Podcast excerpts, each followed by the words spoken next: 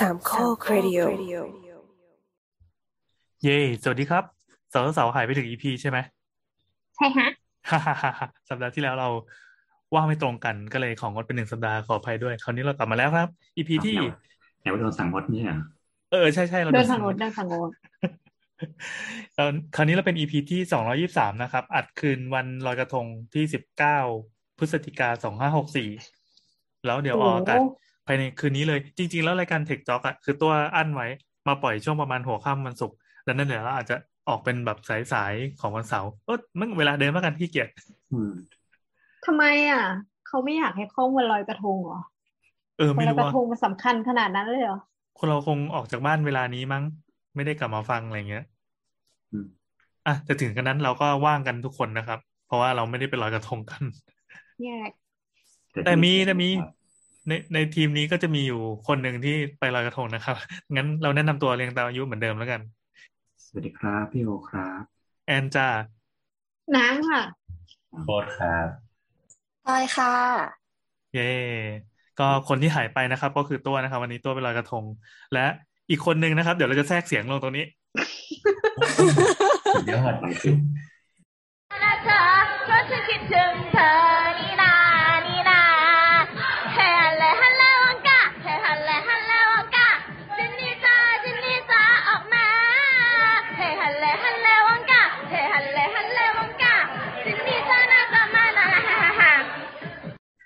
ประทับใจ นี่นานๆไม่จะตัดต่อนะเนี่ยปกติจะไม่ตัดไม่อะไรเลย นี่เราต้องจำเป็นต้องแทรกเสียงเพราะเมื่อกี้เขาส่งเสียงมา บอกให้รู้ว่ายังสบายดี โอเคอะเรามาเริ่มกันเลยดีกว่าเพราะวันนี้ดึกแล้ว เราจะเป็นอีพีที่ว่ากันด้วยเรื่องสถาปัตย์แบบเข้มๆแล้วกันเนิร์ดๆหน่อยนะครับ ถ้าใครที่สนใจที่ชอบฟังแนวนี้ก็คุณมาถูกทางแล้ว แต่ถ้าคุณต้องการยานอนหลับที่ดีก็คุณก็มาถูกทางแล้ว บ้าเราไม่นอนหลับหรอกเนี่ยอ๋อเหรอเราเรายังคิดเลยว่าเฮ้ยแม่งอัดวันนี้แม่งก็เหมาะเว้ยเพราะว่าวันนี้ทำไมเป็นเป็นวันทำลายสิ่งแม่แวดล้อมน้ำโลลำคลกองเออคือปกติประเทศไทยก็ปล่อยขยะ มากที่สุดเป็นอันดับที่เท่าไหร่ของโลกนะเหมือนอันดับที่หกอะไรเงี้ยอันที่เหมือนเป็นทะเลที่สกปรกอันดับที่ห้าเออเออเออเหมือนมีการจัดแคตตากรีโดยเฉพาะเช่นทิ้งขยะลงน้ำอะไรเงี้ยเป็นอันดับต้นๆของโลกอยู่แล้ว วันนี้ก็น่าจะทำให้กราฟพุ่งเป็นภูเขาเลย อืม อันเนี้ยเป็นประเพณีที่เราจะทิ้งขยะลงแม่น้ำกัน ครับ ครับขยะหรือว่ากราฟโควิดรอบใหม่เนี่ยเรากราฟโควิดต้องรอเราจะสิบสี่ท็อปทุกอย่างวัน เออเราจะรอท็อปทุกอย่าง ครับมาอะมาเลยครับ ครับ ก็จริงๆเดี๋ยวจริงๆอยากพูดเรื่องนี้ตั้งแต่นั่นแหละอาทิตย์ก่อนเพราะว่ามันมีเรื่องของการประชุมสิ่งแวดล้อมของ UN คอป26ทีนี้เนี่ยเกาะกระแส อย่าเกาะกระแสไม่มีอะไรเลย รายการเราสามารถเกาะกระแสอะไรแบบนี้ได้ด้วยเหรอ แน่นอน หลังจากที่พางมงายไปอยู่ประมาณสักสองสาม EP ครับจะกลับมาสู่ภาควิทยาศาสตร์กันนะครับอืมคือเรื่องของเรื่องเนี่ยการประชุมคอปที่สิบหกเนี่ย นอกจากที่ว่าประเทศแต่ละประเทศเนี่ยเขาก็จะมีพวกลงนามไม่ตัดไม้อะไรเนี่ยเขามีจุดร่วมกันอย่างหนึ่งคือเขาบอกว่าเขาจะลดไอ้หนึ่งจุดห้าองศาเนี่ย ที่เขาบอกว่าต่อไปถ้าสมมติว่าอุณหภูมิเพิ่มอีกหนึ่งจุดห้าองศาเซลเซียสเนี่ย นี่คือจะถึงวิกฤตของโลกละอืม เขาจะทำไงก็ได้เพื่อให้ไม่ภายในปี 2030จะต้องทำให้ทุกประเทศเนี่ยลดการปล่อยมลภาวะ จนทำให้อุณหภูมิเนี่ยสูงขึ้น1.5องศาเซลเซียสซึ่งเขาก็จะมีข้อกำหนดหลาย ๆ อย่าง เช่น ไม่ตัดไม้ลดการลดการตัดไม้ลงจนเหลือศูนย์อะไรเงี้ยครับ เรื่องของการลดคาร์บอนในส่วนของภาคอุตสาหกรรมนั่นนี่อะไรเงี้ย แต่ละประเทศก็มาลงนามกันยกเว้นประเทศประเทศหนึ่งที่ไม่รู้จะไปทำที่อะไรถ้าไม่ลงนามนั่นแหละครับ อืม ทีนี้เนี่ย ด้วยความที่ประเทศในแต่ละประเทศที่เขาบอกว่าเขาต้องการเพื่อลดคาร์บอนลดปริมาณก๊าซเรือนกระจกลงให้มันถึงจุดที่ดีเนี่ยเขาก็ทำกันในหลายภาคส่วนเช่นภาคอุตสาหกรรม ภาคการแบบอนุรักษ์ธรรมชาตินั่นนี่เนี่ย แต่มีอยู่ part หนึ่งที่จริง ๆ แล้วมันเป็น part ที่ค่อนข้างใหญ่ แต่เราไม่ค่อยพูดถึงกันคือ part ของเรื่องสถาปัตยกรรม จริงๆแล้วตัวสถาปัตยกรรมเนี่ยการก่อสร้างทั้งหมด เราแค่ไม่นับไม่ต้องนับเรื่อง carbon footprint ก็ได้แค่เรื่องของการแบบ take resource การใช้ทรัพยากรเนี่ยเขาบอกว่าจริงๆเนี่ย40%ของการใช้ทรัพยากรโลกเนี่ยอยู่ในอุตสาหกรรมการก่อสร้างอันนี้ไม่เคยไม่รู้มาก่อน ไม่เคยสังเกตมาก่อน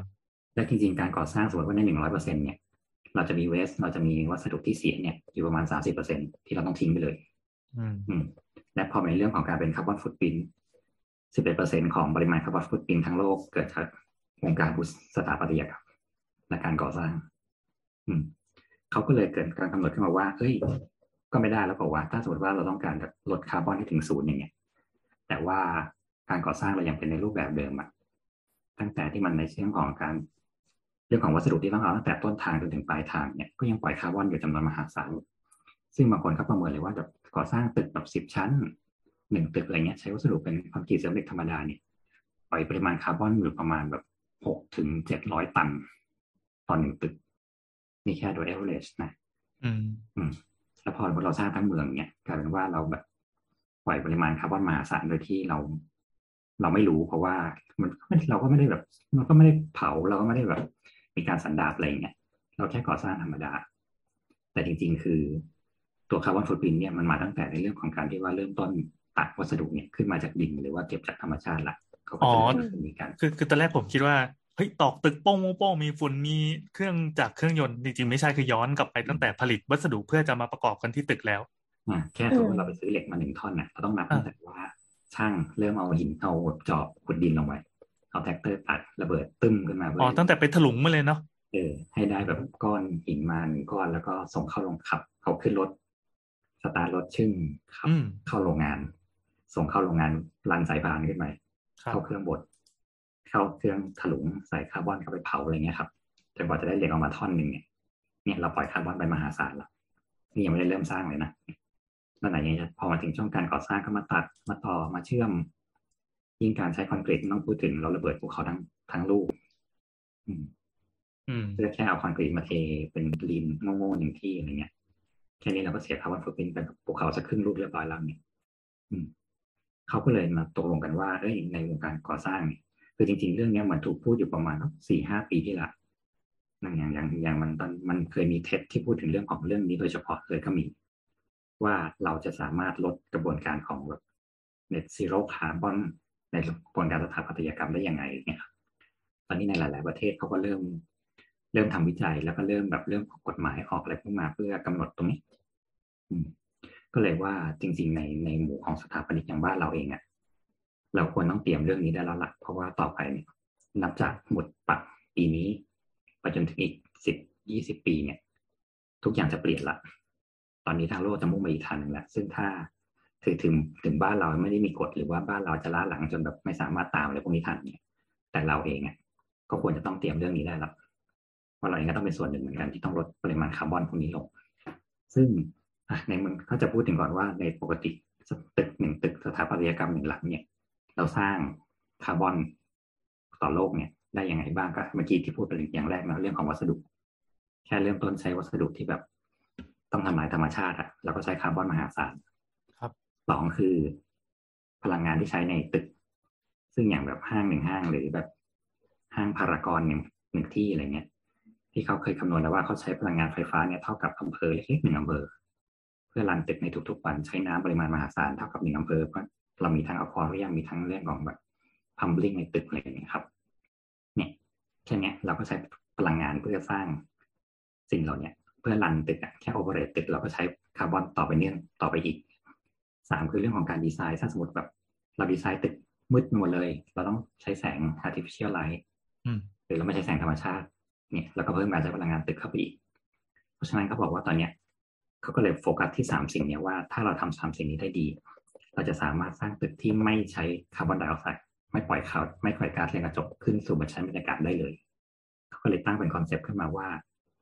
ยิ่งวัสดุเป็นพันเวทมากเท่าไหร่เนี่ยตัวอาคารเนี่ยก็จะใช้เหมือนจะจะลดค่าพลังงานคาร์บอนลง ตอนแรกก็งงอ้าว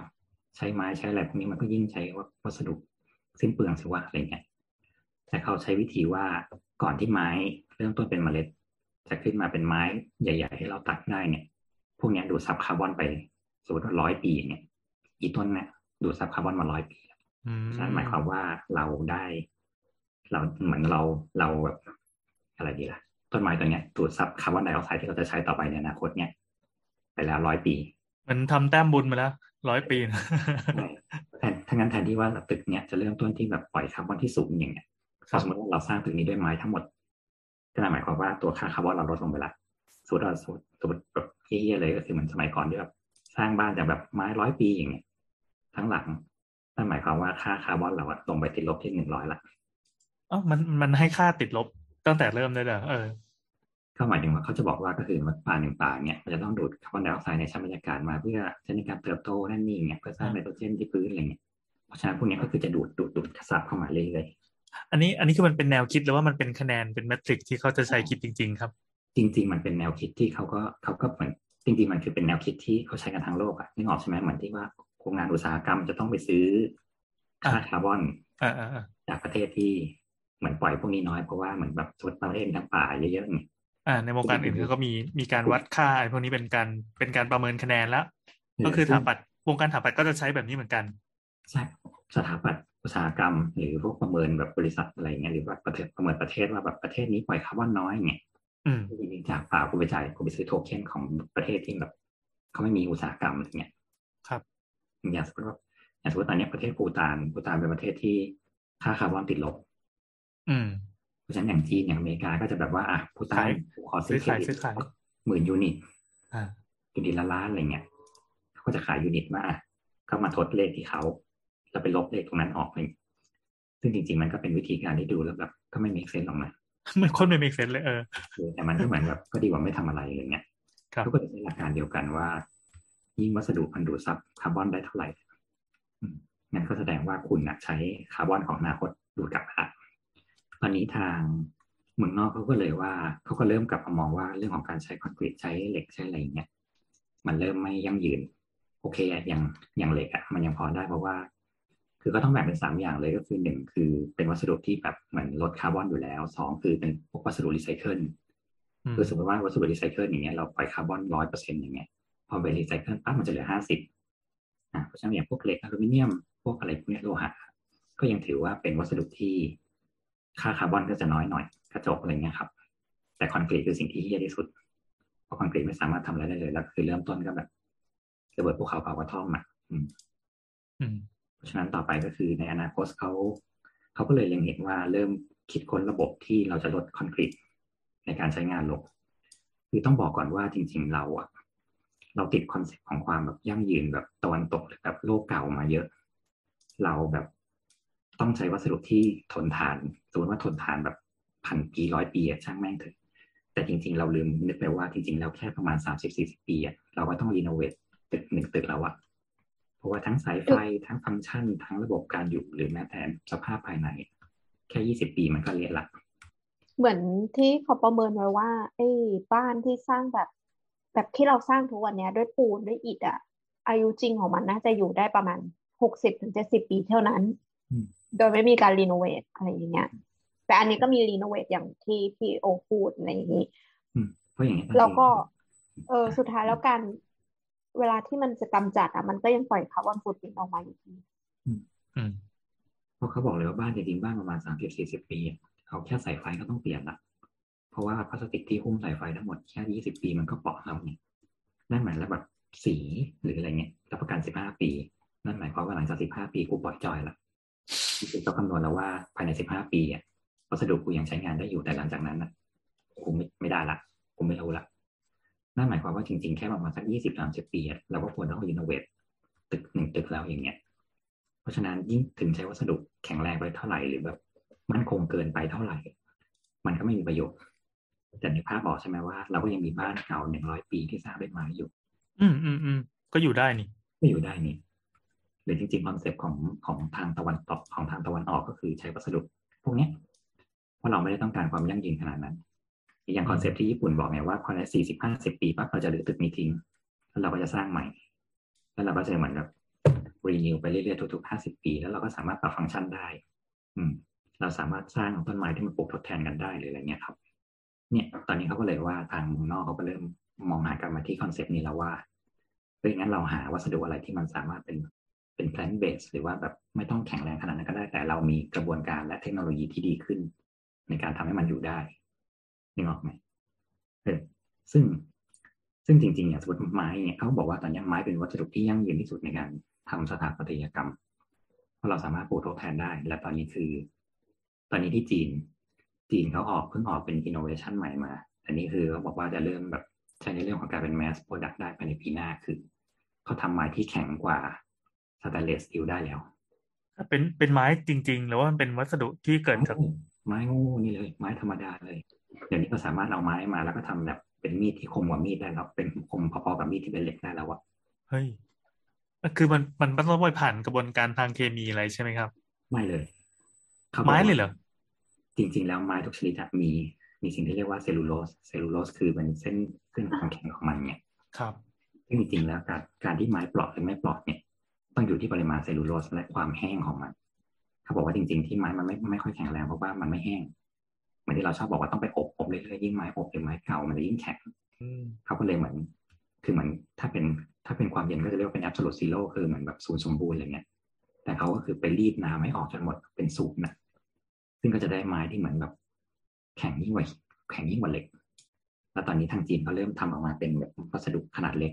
แต่เขาบอกว่าต่อไปในระบบของการสร้างที่มันเป็นแบบ เป็นการก่อสร้างอาคารเป็นแมสใหญ่ๆเนี่ยจะเริ่มได้ประมาณปีหน้าอืม ซึ่งนั่นหมายความว่าถ้าสมมติว่ามันชดเชยเรื่องนี้ได้ เราสามารถทำโคดดิ้งกันไกลได้ ไม้ก็จะกลับเป็นวัสดุหลักได้อีก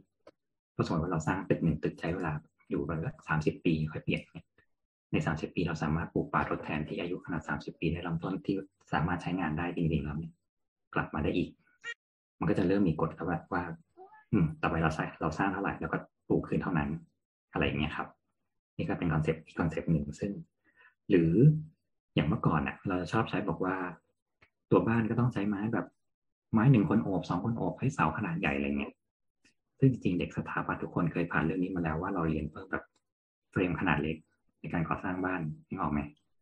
จริงๆเราใช้สตัดแค่แบบสองนิ้วสี่นิ้วสร้างบ้านทั้งหลังได้เนี่ยเอออเมริกายุโรปใช้ไม้ขนาดนี้หมดจนตอนหลังแล้วก็ แล้วก็เปลี่ยนแบบไม้มาเป็นเหล็ก ซึ่งเออหน้ามันก็เป็นซึ่สงองนิ้วสี่เหมือนกันคือเหล็กก็ทำหน้าที่นี้เดี๋ยวอธิบายให้กับคุณผู้ฟังที่ไม่ไม่ได้เป็น นักสถาปัตย์คือตอนปีหนึ่งอะที่เข้าไปมันจะมีบ้านเขาเรียกว่าเฟรมเฟรมอะไรนะครับ ผมลืมชื่อไปแล้วจำไม่ได้เหมือนกันแต่ว่ามันเป็นแบบคือถ้าเป็นเป็นชิ้นบ้านควายป่ะไม่ใช่ไม่ใช่ ตอนแรกเลยอะที่มันเหมือนเป็นไม้จิ้มฟันอะไม่ใช่ไม้จิ้มฟันที่มันเป็นเหมือนเอาไม้หน้าสามมาต่อกันเยอะๆเยอะๆอะเป็นโครงอะเออนั่นแหละแต่ถ้าไม่รู้มองเป็นแคปหรออืมไม่ใช่อะโครงเกล้าไม่รู้แม่ง จริงๆมันเป็นโครงข้าวนั่นแหละแต่มันมีชื่อเรียกของมันอยู่อะก็แบบเออเออเป็น wooden frame อะไรสักอย่างครับ ซึ่งซึ่งไอตัวไม้ที่ใช้เนี่ย มันเป็นแค่แค่ไม้หนึ่งนิ้วคูณสามนิ้วอะไรใช่ป่ะหรือว่าห้านิ้วอะไรเงี้ยครับ ไม้หน้าสีที่ขึ้นตั้งแต่ฐานรากไปจนถึงหลังคาครับเชื่อมดังนั้นเดียวตัวบ้านมันเหมือนเป็นเป็นกล่อง ใช่ ที่เอาไปยกไปวางที่ไหนก็ได้ แล้วก็เสร็จแล้วก็ไปวางกับฐานรากแค่นั้นเอง คือไม่ได้ใช้ระบบเสาคานอะไรที่มันใหญ่ ๆ ต้องใช้ไม้แผ่นไม้กระดานเยอะ ซึ่งจริงๆเมืองนอกแบบอเมริกายุโรปอะไรเงี้ยเขาก็สร้างบ้านวิธีนี้กันหมดๆครับแล้วไม้เขาก็แบบไม้สนซึ่งแบบเป็นไม้เนื้ออ่อนนี่งกว่าไม้เนื้อแข็งบ้านเราเอง อืมอืมเออซึ่งจริง ๆ ระบบนี้ก็ไม่ได้แย่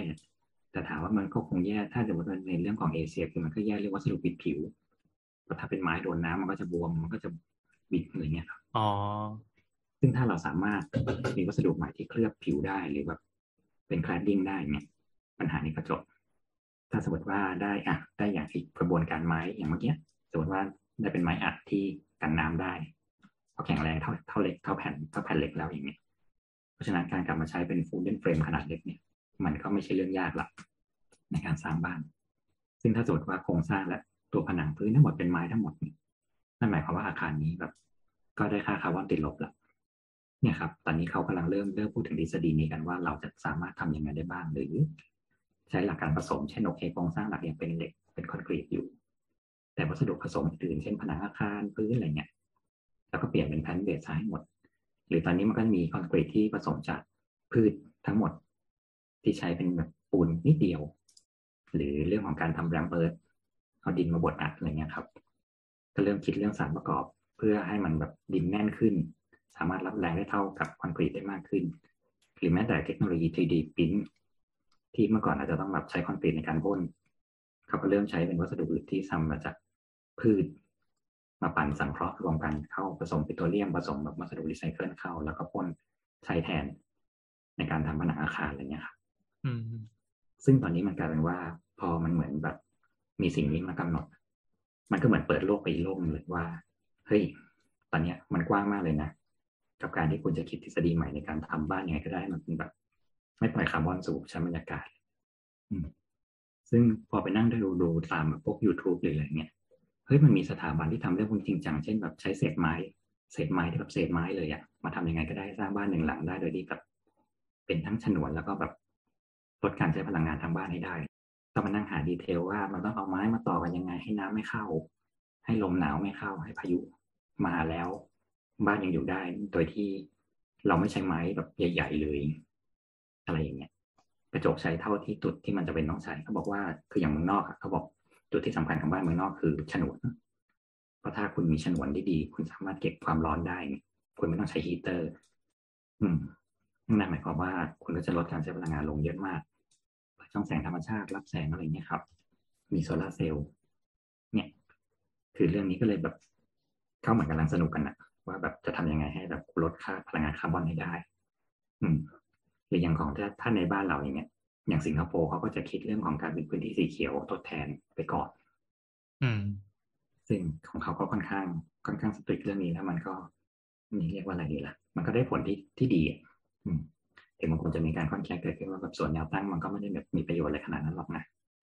อืมแต่อย่างน้อยๆอะมันก็สามารถลดค่าอุณหภูมิอย่างเห็นได้ชัด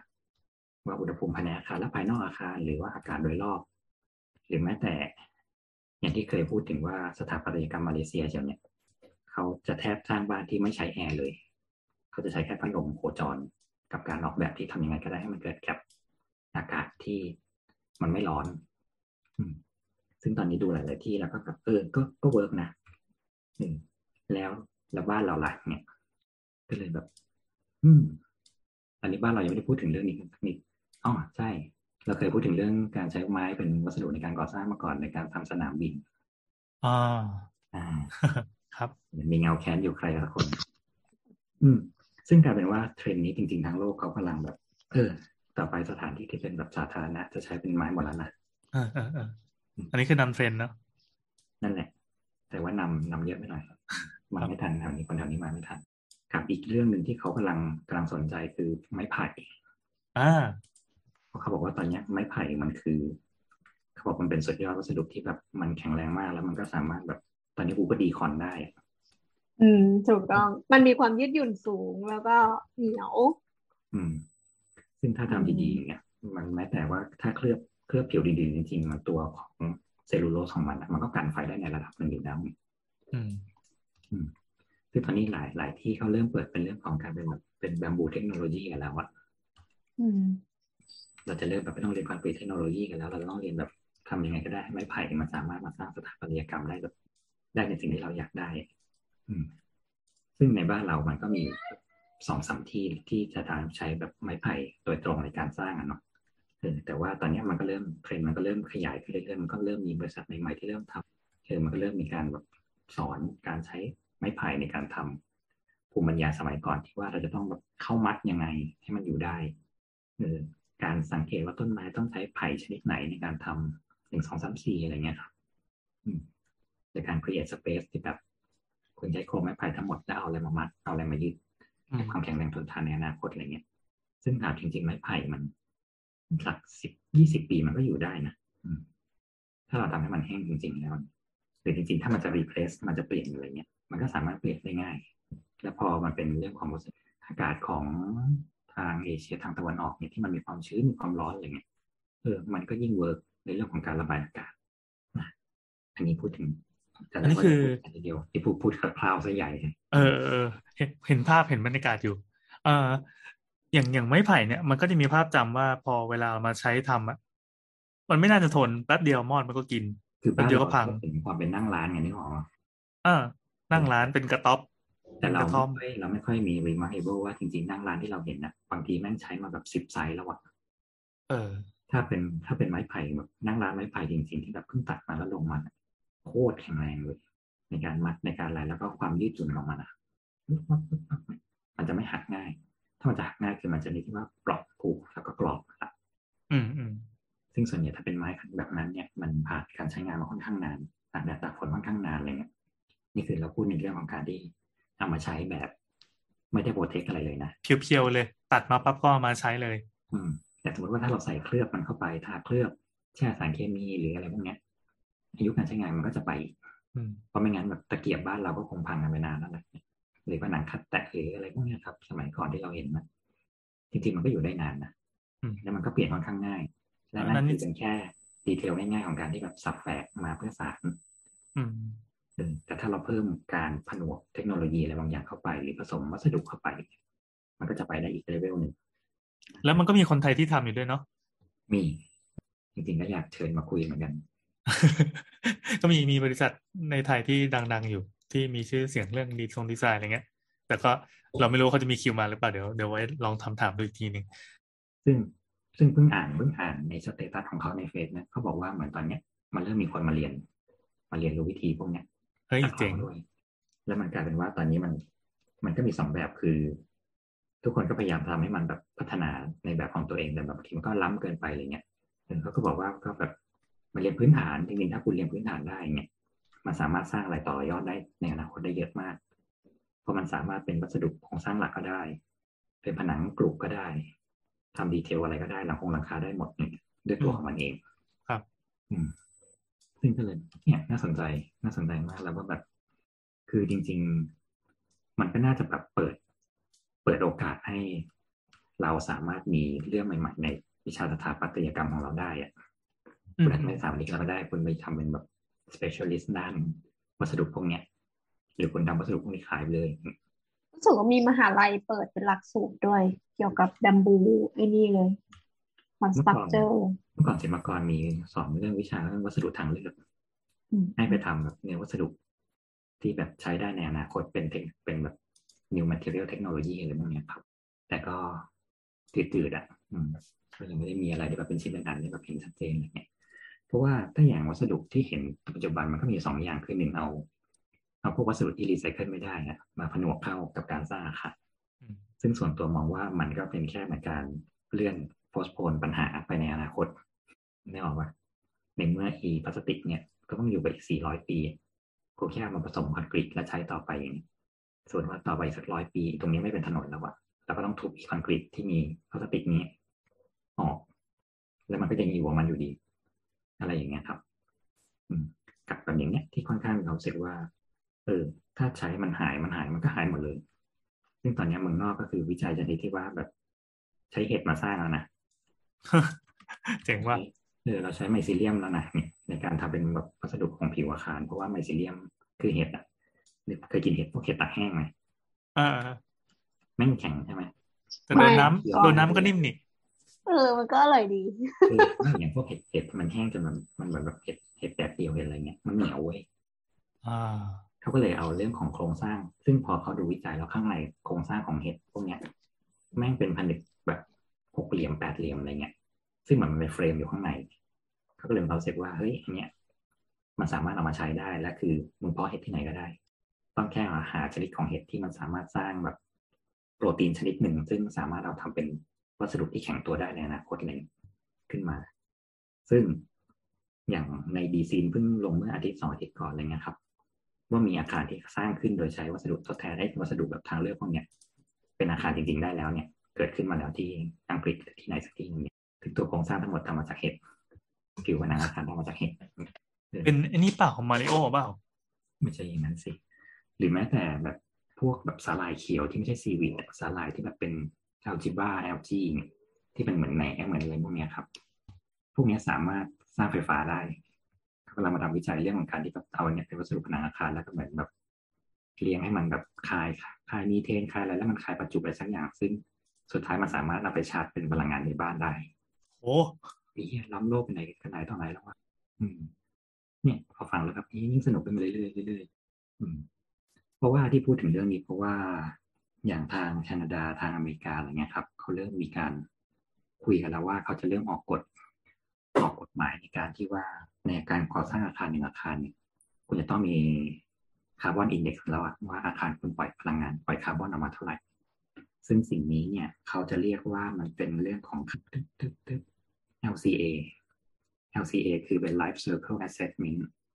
ก็คือเป็นการวิเคราะห์เนื้อวัสดุว่าตั้งแต่เกิดขึ้นมาจนถึงแบบย่อยสลายไปเนี่ยอีวัสดุเนี่ยมันปล่อยคาร์บอนมากับโลกเท่าไหร่ อ๋อ ตอนแรกเมื่อกี้คิดว่าตั้งแต่ตอนตอนไปได้มาถึงเอามาใช้ แต่จริงๆไซเคิลของมันไม่ได้จบแค่นั้น คือมันต้องอยู่กับตัวอาคารไปจนวันหนึ่งเสื่อมสภาพไปอะไรอย่างงี้ยใช่ไหมต้องนับรวมทั้งหมดเลย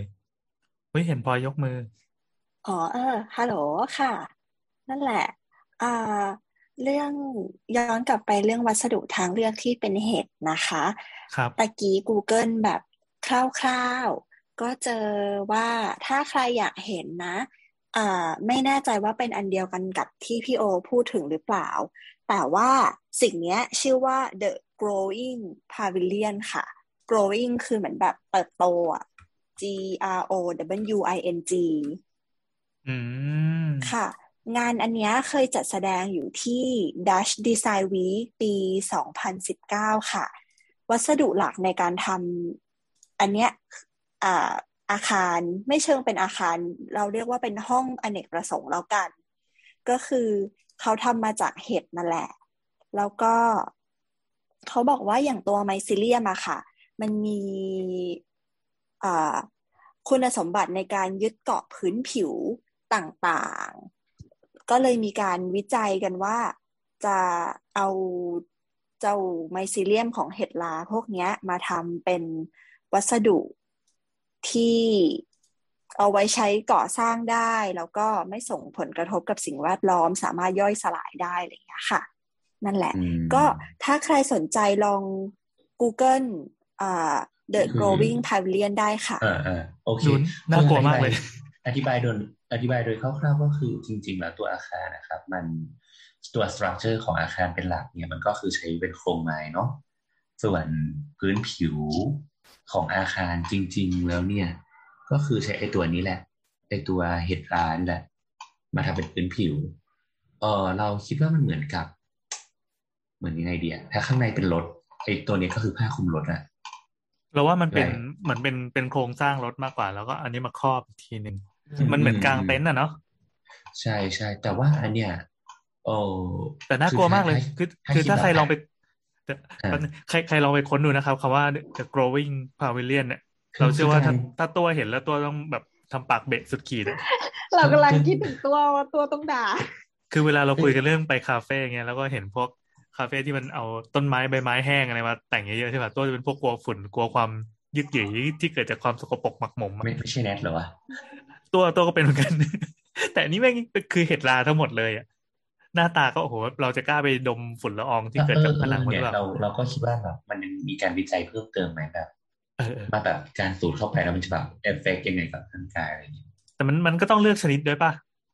ก็อาจจะแบบไม่รู้ว่าสปอร์ไงตัวสปอร์ไม่แบบ แบบปลิวมาอย่างเงี้ยเราต้องทำไงอ่าเอาไม่ได้เลยมันมันมันมันชื่อว่าไมซิเลียมอะไรอย่างงี้ใช่ไหมเจ้าเห็ดราที่ว่าที่เรียกว่าในไมซิเลียม ก็คือมันมันแปคืลอว่าขาเกาะเส้นใยของมัน เหมือนเราทำตะแกรงไว้ให้แล้วให้มันเลื้อยปื้ดขยายไปเรื่อยๆให้มันโตไป เออมันก็ growing จริงๆอะนะอะใครอยากดูก็ปีหน้านะครับที่ปีสองพันยี่สิบสองเอะหรือว่า หรือว่าตอนนี้มีอยู่แล้วเนาะ 2019 อันเนี้ยที่จะแสดง 2019 ซึ่งอ๋อเขาเราคิดเขาว่าน่าจะเป็นชั่วคราวไม่เออได้เขาจะไปมีอีกตลดครั้งหนึ่ง ที่อัมสเตอร์ดัมที่เนเธอร์แลนด์นะครับ ลองไปดูได้อืม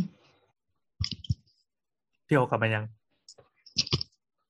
อะ ระหว่างที่พี่โอยังไม่กลับมาเราพาไปดูอีกอันหนึ่งก็ได้ ได้ได้ได้เป็นเป็นอ่าเขาบอกว่ามันเป็น mushroom brick ค่ะ เป็นอิฐที่สร้างจากเห็ดเหมือนกันอ่า เขาอันเนี้ยเรียกว่าฟังกา F U N G A R ก็คือมันมาจากชื่อเต็มๆคือ fungal architecture นั่นแหละ เป็นการเอาเห็ดมาทำเป็นวัสดุที่เป็นอิฐจริงๆ แล้วก็เขาเคยจัดแสดงงานค่ะ ในปี 2014อ่า ชื่อผลงานคือ The Living Build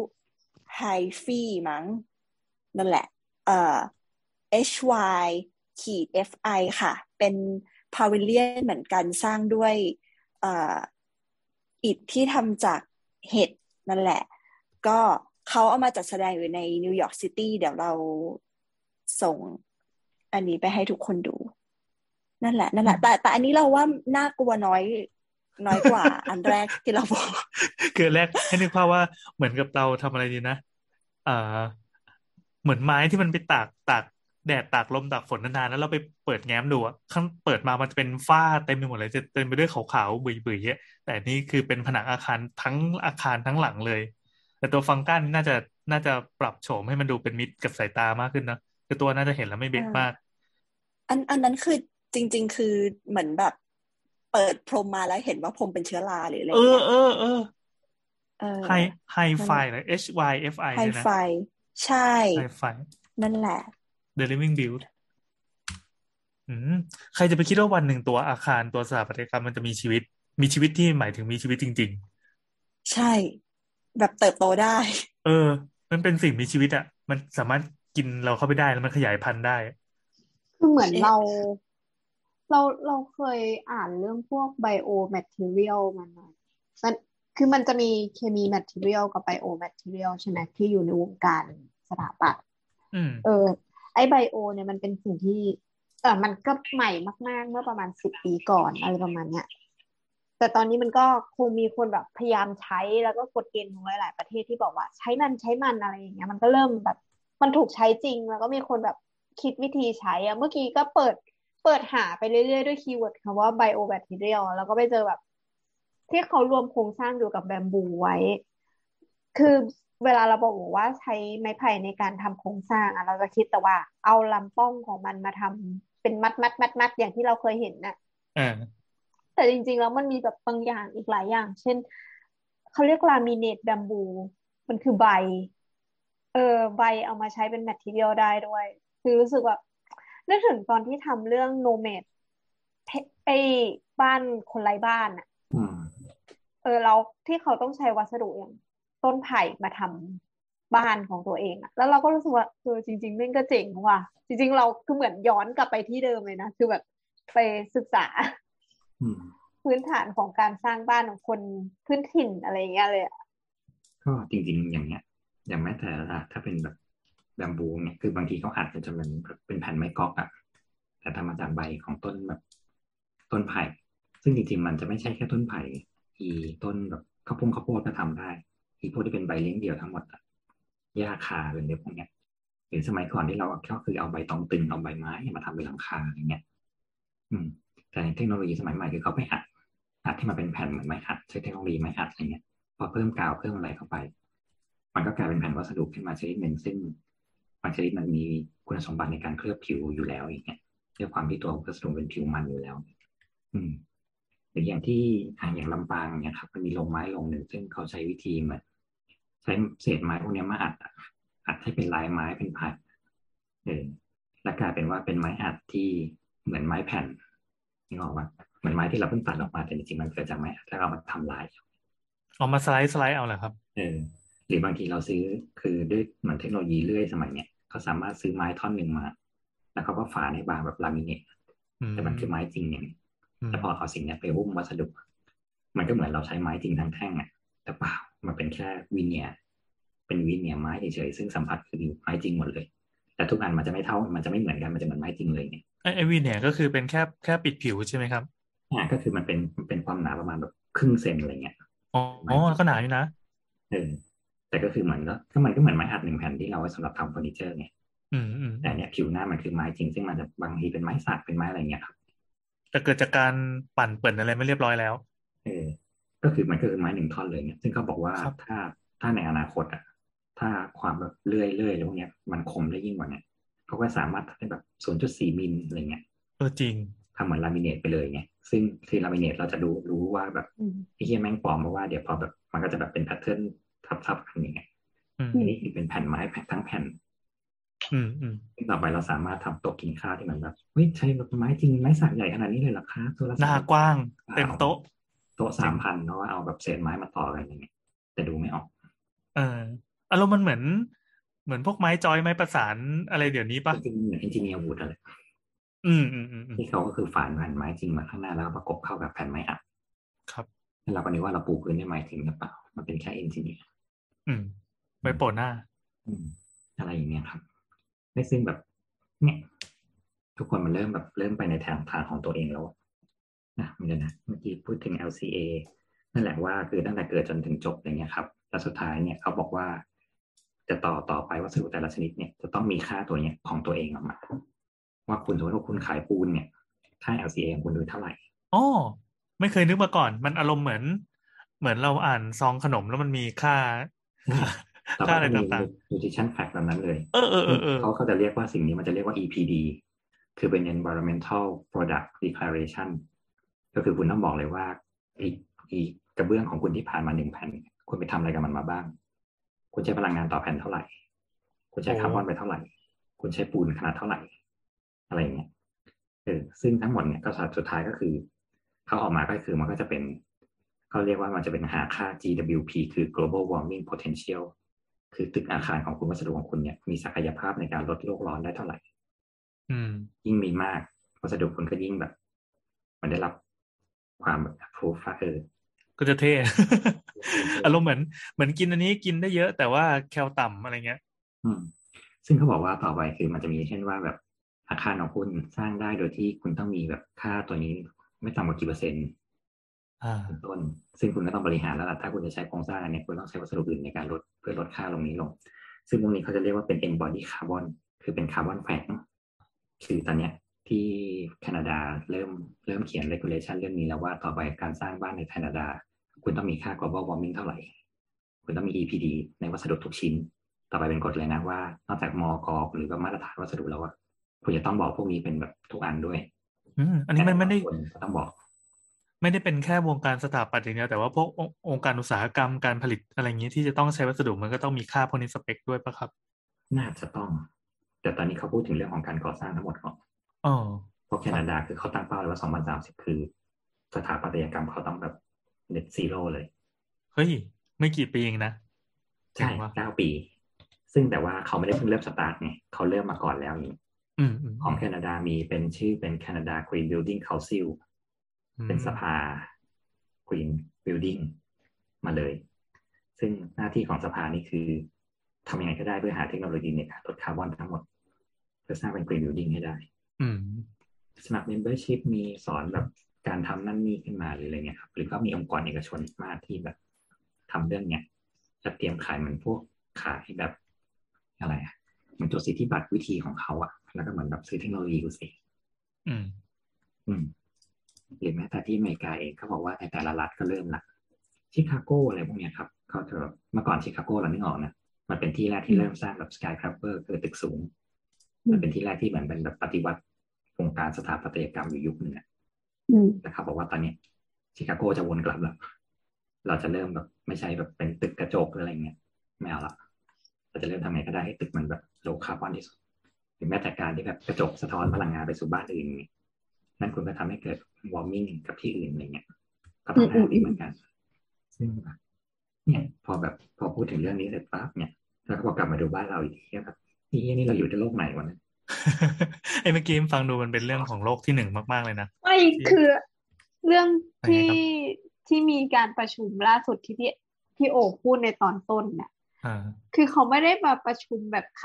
ำๆยกมือโบกมือกันอย่างที่เรามาแบบมาด่าผู้นำเราเว้ยเขาประเทศอื่นเขาซีเรียสกันเรื่องนี้มากๆอะ แล้วเราส่งตัวตลกไปอะคิดดูดิคิดถึงทรัมป์เลยอะคิดถึงทรัมป์รอบที่แล้วเลยที่บอกว่า global warming แม่งเป็นเรื่องของ FMT โกโกหกอ่าแบบเฮ้ยได้เหรอวะเนี่ยตอนนี้เขาก็เลยว่านั่นแหละเขาก็บอกว่าตอนเนี้ยเขาก็จะเริ่ม กลับมามองพวกนี้มากขึ้นละอย่างเมื่อกี้ที่บอกว่าเรื่องของเทคโนโลยีวัสดุก็อย่างหนึ่งละตอนนี้เรื่องของพลังงานทดแทน ก็ที่ว่าเรามีโซลาร์เซลล์ก็คือตอนนี้เทคโนโลยีมันเพิ่มขึ้นค่าแบตเตอรี่ก็ถูกลงเลยการสร้างประจุได้มากขึ้นการทำโซลาร์ฟาร์มก็เกิดขึ้นอะไรเงี้ยจนตอนนี้แม้แต่การทำเอาโซลาร์เซลล์ทั้งหมดมาทำเป็นผนังอาคารก็เริ่มคิดกันละว่าเราจะทำไงให้ตัวมันตัวอาคารเราสามารถแบบใช้พลังงานด้วยตัวเองไปเลยแต่อย่างที่บอกเมื่อกี้ในเรื่องของการออกแบบ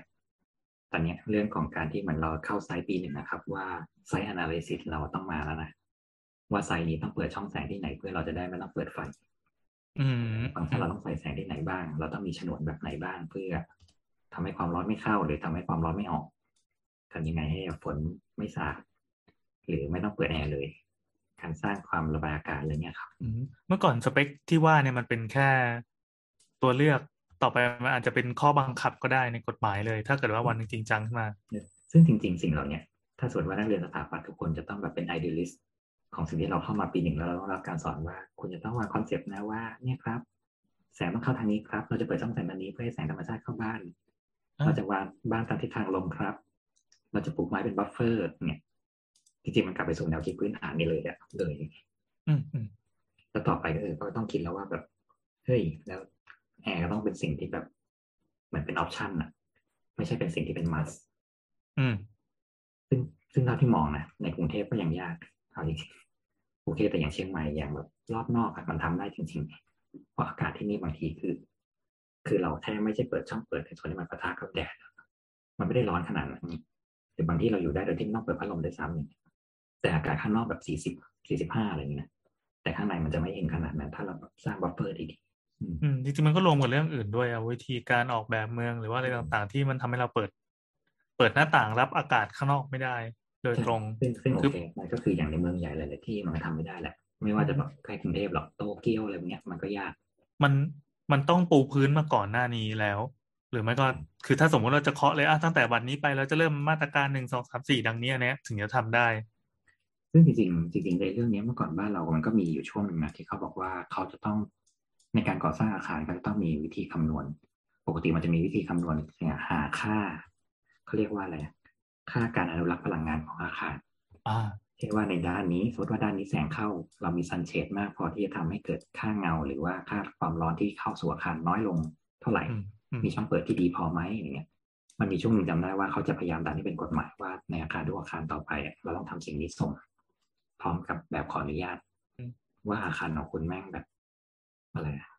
อนุรักษ์พลังงานได้ คุณไม่ต้องเปิดแอร์เยอะก็ได้ เพราะว่าซันเชดคุณทำงานดีพอแล้วเนี่ย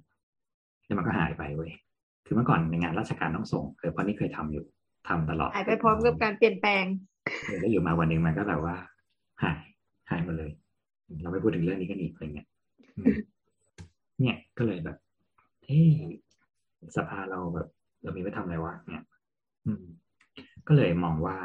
ตอนนี้ตอนนี้ตอนนี้ถ้าส่วนตัวเองนะถ้าคืออย่างบ้านเราเองเนี่ยถ้าจะทำได้แรกสุดก็คือ อาจจะต้องมารื้อระบบของการใช้วัสดุประเภทไม้ขึ้นมาก่อนอืมอืมเราต้องตัดค่านิยมทิ้งว่าเราต้องใช้ไม้ใหญ่ ไม้เนื้อแข็งในการสร้างบ้านหนึ่งหลังกับเราอาจจะต้องลดค่าความ perfectionist ของวัสดุลงอะ เช่นเนื่องจากไม้มีเนเจอร์ของไม้เช่นอาจจะมีการโก่งบ้างบิดบ้างเพราะว่าไม้เราไม่ใช่เป็นไม้ที่แบบอายุมือเยอะอะไรเงี้ย แต่เราจะต้องมีวิธีดีไซน์หรือวิธีการทำดีเทลใดๆก็ตามที่ทำให้ไม้พวกนี้มันใช้สามารถใช้งานได้อืมซึ่งลองเอาเรื่องนี้ไปคุยกับคุณติงลี่นามสมมุติ ซึ่งเป็นเจ้าของโรงไม้อืมว่ามันมีแนวโน้มเป็นไปได้ไหมในการที่เหมือนว่าบ้านเราสมมติว่าวันดีคืนดีจะแบบทำเป็นป่าปลูกแล้วก็เราก็แบบเออสร้างบ้านด้วยไม้กันจริงๆจังๆอะไรเงี้ยทีนี้บอกไม่ได้ครับทำไมล่ะ บ้านเรายังไม่มีกฎหมายเรื่องของการแบบปลูกป่าหมุนเวียนอืม เรายังมีระบบระเบียบบางอย่างที่ยังอิงกับกฎหมายเมื่อแบบสี่สิบห้าสิบปีที่แล้ว ในการแบบเอาไม้ออกจากป่าเลยมีการแบบปลูกป่า แต่ยังต้องเป็นแบบพื้นที่ในป่าสงวนหรืออะไรเงี้ยแล้วถามว่าเออแล้วมันมีแบบกฎหมายเรื่องแบบตัดแล้วใช้อะไรพวกนี้ไม่มีครับได้ยินแล้วก็สบายใจ ครับเขาบอกว่ากฎหมายที่แก้ที่แก้ในปัจจุบันเนี่ยกฎหมายที่เกี่ยวกับป่าไม้ที่แก้ก็คือตัดไม้ได้ง่ายขึ้น อ่าอ่าอ่าเออเราแค่ถ่ายรูปว่าเรามีต้นไม้นี่นะอยู่ในที่บ้านเราแล้วขอตัดจบ อ่าซึ่งซึ่งมันก็อืมแก้จากเวอร์ชันสองสี่แปดสี่เพิ่งซึ่งแม่งนานก็ใหญ่เลย เออตั้งแต่รุ่นปู่ย่าแม่งทำเหมือนป่าไม้กันอยู่เลยเนี่ยเนี่ยมันก็เลยว่า เราต้องแบบปูอันที่ระบบใหญ่เลยนะกับสองคือเราต้องเริ่มแบบคือจริงๆจริง ๆ บ้านเราวิชาไม้บ้านเราเนี่ยค่อนข้างดีนะถ้าถ้าจะได้ได้รู้จักช่างสมัยก่อนช่างที่เป็นช่างไม้คือเมื่อก่อนเนี่ยเราสามารถสร้างบ้านโดยที่เราไม่ต้องใช้ตะปูกันอะแล้วดีเทลอืมทุกอย่างเราสามารถถอดไปรื้อไปตั้งที่ไหนก็ได้เนี่ยอืมอืม เรามีการยกสูงมีการมีการแบบระบายอากาศอะไรของเราเรียบร้อยแล้วอย่างเงี้ยจะได้ซึ่งจริงๆ ถ้าตอนเนี้ยมันสามารถเอาสิ่งเหล่านี้กลับมาประยุกต์ให้มันเป็นงานสถาปัตย์ในอนาคตหรือเราอยู่ร่วมกับมันได้อืมมันจะดียิ่งกว่า ซึ่งเราสามารถเราในเมื่อเรามีวิชาไม้อยู่แล้วอะถ้าเราสามารถสร้างระบบการหมุนเวียนไม้แบบญี่ปุ่นหรือที่ไหนก็ได้ อย่างญี่ปุ่นอย่างเงี้ยที่ว่าล่าสุดลองโอลิมปิกอะที่เราก็เห็นแบบแชร์กันในทวิตเตอร์หรืออะไรที่แบบส่งไม้มาจากทั่วทุกภูมิภาคด้วยปากของตัวเองอะ แล้วคุณก็มาประกอบเป็นแบบบ้านพักนักกีฬาประกอบเป็นสเตเดียมประกอบเป็นบูธเสร็จปั๊บพอจบงานปั๊บกูก็ถอดแล้วส่งไม้กลับคืน แล้วเขาก็ไปสร้างเป็นสถานสาธารณะของเขาที่นู่นต่อไปอะไรเงี้ยอืม ไม้ก็กลับไปแบบมีสตอรี่แล้วเออแล้วคือทุกอย่างก็แบบเขาใช้วิธีกับเข้าไม้ของเขาที่มันไม่ต้องตอกไม่ต้องแบบตะปูตอกแล้วแบบกลับไปต้องมานั่งถอดแล้วใช้งานไม่ได้อีกแล้วอะไรเงี้ยกูทำโอ้ริมจไว้ริเรีงยบๆร้อยเสียแล้วดายมากแล้วกลับเข้าไปใส่อืมก๊อกก๊อกก๊อกซึ่งบ้านเราแม่งเมื่อก่อนมันมีหมด เออว่ะตอนนี้ถามว่าสลาดหรือว่าช่างที่แบบสามารถทำงานไม้ได้ระดับนี้ขนาดนี้ตายหมดแล้ว เออเออแล้วบ้านเราไม่บันทึกด้วยเอออย่างที่พูดเสมอว่าอย่างญี่ปุ่นอย่างเงี้ย ญี่ปุ่นเขาจะแบบทุกๆห้าสิบปีก็จะถ่ายทอดเพราะเขามีเหมือนแบบสำนักของเขาอยู่อะเอาจงเอาคัมภีร์การก่อสร้างนี้ไปเลยเนี่ยซึ่งที่เคยดูก็คือแบบ คือญี่ปุ่นมาสามารถลอกผิวไม้ที่แบบไม้ที่แบบมันใช้มาสี่สิบห้าสิบปีไม้แบบสีดำดำดังหนักแล้วอะ เขามีเทคโนโลยีเนี่ยเขาไม่ใช่เลยว่าภูมิปัญญาในการลอกผิวกลับมาเหมือนแบบเป็นไม้ที่เพิ่งตัดได้อเออแล้วดูของ NHK คือมันเป็นแบบเด็กเพิ่งจบมหาลัยมาเลยแล้วก็แบบสนใจเรื่องนี้แล้วก็ไปเรียนเพราะเขาอยากแบบทำเป็นพวกรีแบบฟื้นฟูไม้เก่ากับพวกแบบเฟอร์นิเจอร์ในบ้านจนตอนนี้แม่เปิดบริษัทเพื่อแบบรับฟอกสีแบบพวกวัด หรือแบบปราสาทอะไรเงี้ยวังต่างๆ ที่แบบเป็นไม้โบราณให้กลับมาเป็นสีไม้เหมือนเดิมได้ แล้วแบบคิวยาวมากแบบเฮ้ยเหี้ยน่าน่าไปเรียนจังวะเนี่ยอืมเนี่ยมันก็เลยว่าในเรื่องของ net zero carbon architecture เนี่ย ต่อไปมันต้องอยู่กับเราแล้วล่ะ ต้องอยู่ที่ว่าเราอะจะสามารถประยุกต์กับมันแล้วก็แบบใช้ในชีวิตประจำวันเราได้มากน้อยแค่ไหนครับอืมอืมซึ่งเชื่อว่าภายในห้าปีสิบปีมันเป็นสิ่งที่มากจริง ๆ นะอืมว่าเราจะจัดการกับมันยังไงได้บ้าง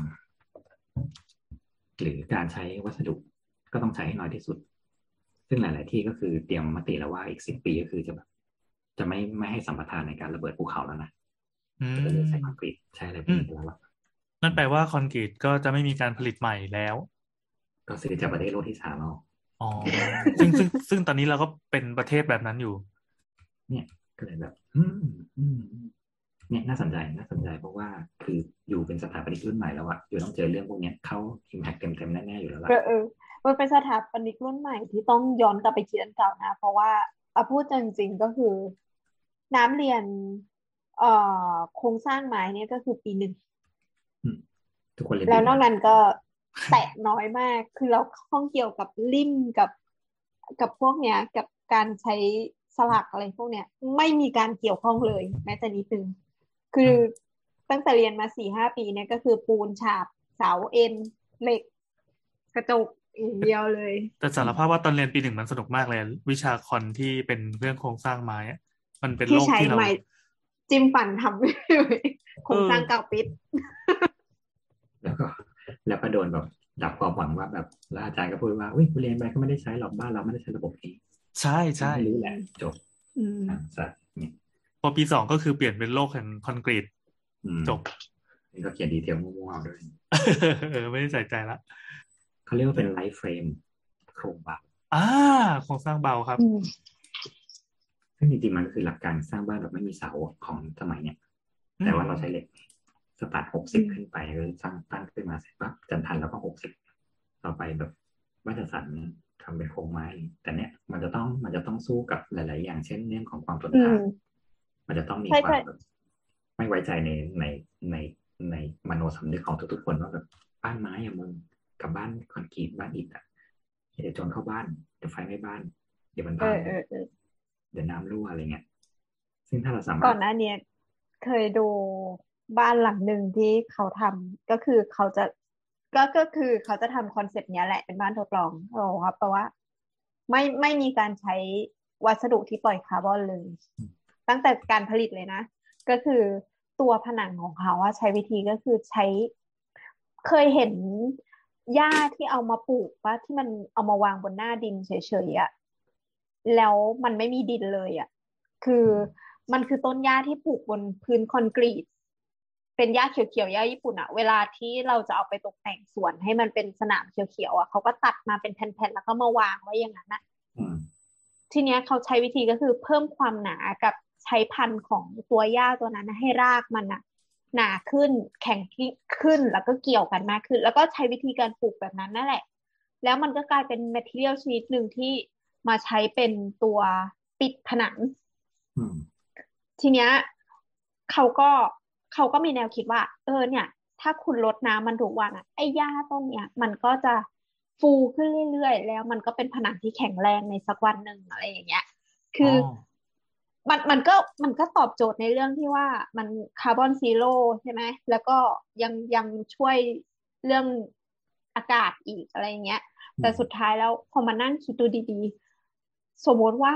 บ้านหลังเนี้ยเป็นแอร์โฮสเตสสาวคนหนึ่งที่มาซื้อ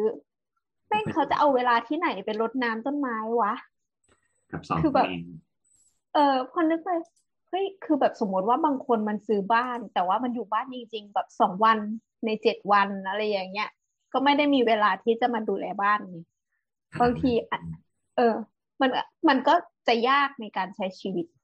ด้วยอะไรเงี้ยตอนนั้นก็เลยแบบมีความค้านอยู่ในหัวว่าเฮ้ยเราจะกลับไปใช้อะไรที่มันพิลึกขนาดนั้นจริงๆเหรออะไรเงี้ยซึ่งจริงๆมันอาจจะไม่ต้องแบบสุดโต่งอะไรก็ได้ไง ซึ่งสุดท้ายก็จะอืมวิจัยได้ว่า พอเหมือนไอ้รากมันเกี่ยวกันเยอะขึ้นใช่ไหมแล้วก็สามารถทำอีกไอ้รากเนี่ยเป็นก้อนได้เนี่ยแล้วมาใช้แทนอีกเลยอืมอืมซึ่งสิ่งนี้มันจริงๆมันมีเทคโนโลยีนี้ตั้งแต่สมัยก่อนที่เรียกว่า Cellocrete แล้วไงอืมนึกออกเคยเคยรู้จักแผ่นที่ชื่อ Cellocrete ใช่ไหม Cellocrete เอียนเอียนน่าจะจำได้เรียนปีหนึ่งเรียนเรียนเหมือนกันเนี่ยคาดหวังว่าจะจำอะไรได้เนี่ยCellocrete คือมันเป็นแผ่นเหมือนแผ่นสำเร็จ จริงๆมันเหมือนมันเหมือนพวกแบบแผ่นคาร์บอนสมัยเนี่ยแต่มันคือการเอาแบบเศษหญ้าเศษไม้อะมาอัดมาอัดเป็นแผ่น แล้วก็เทปูนลงไปด้วย เป็นคือปูนและไม้ผสมกัน เป็นแผ่นเมตรยี่สิบสองเมตรสี่สิบพอเรามาติดเสร็จปั๊บเนี่ยเราจะฉาบผิวหน้าได้เลย อืมมันก็อีก อันนี้ดูดีดูเรียบดูดูไม่ไม่มีฝุ่นละอองฟุ้งออกมา ไม่มีสปอร์อะไรคือมันเหมือนพวกแผ่นยิปซัมแผ่นแบบอะไรอะ Viva Board อะไรเงี้ยครับที่อ่าอ่าอืม แต่ข้างในอะกูเป็นไม้อ่ากูเป็นหญ้ากูเป็นอะไรที่อะไรไม่รู้อะผสมเข้าไปกับเนื้อปูนอะ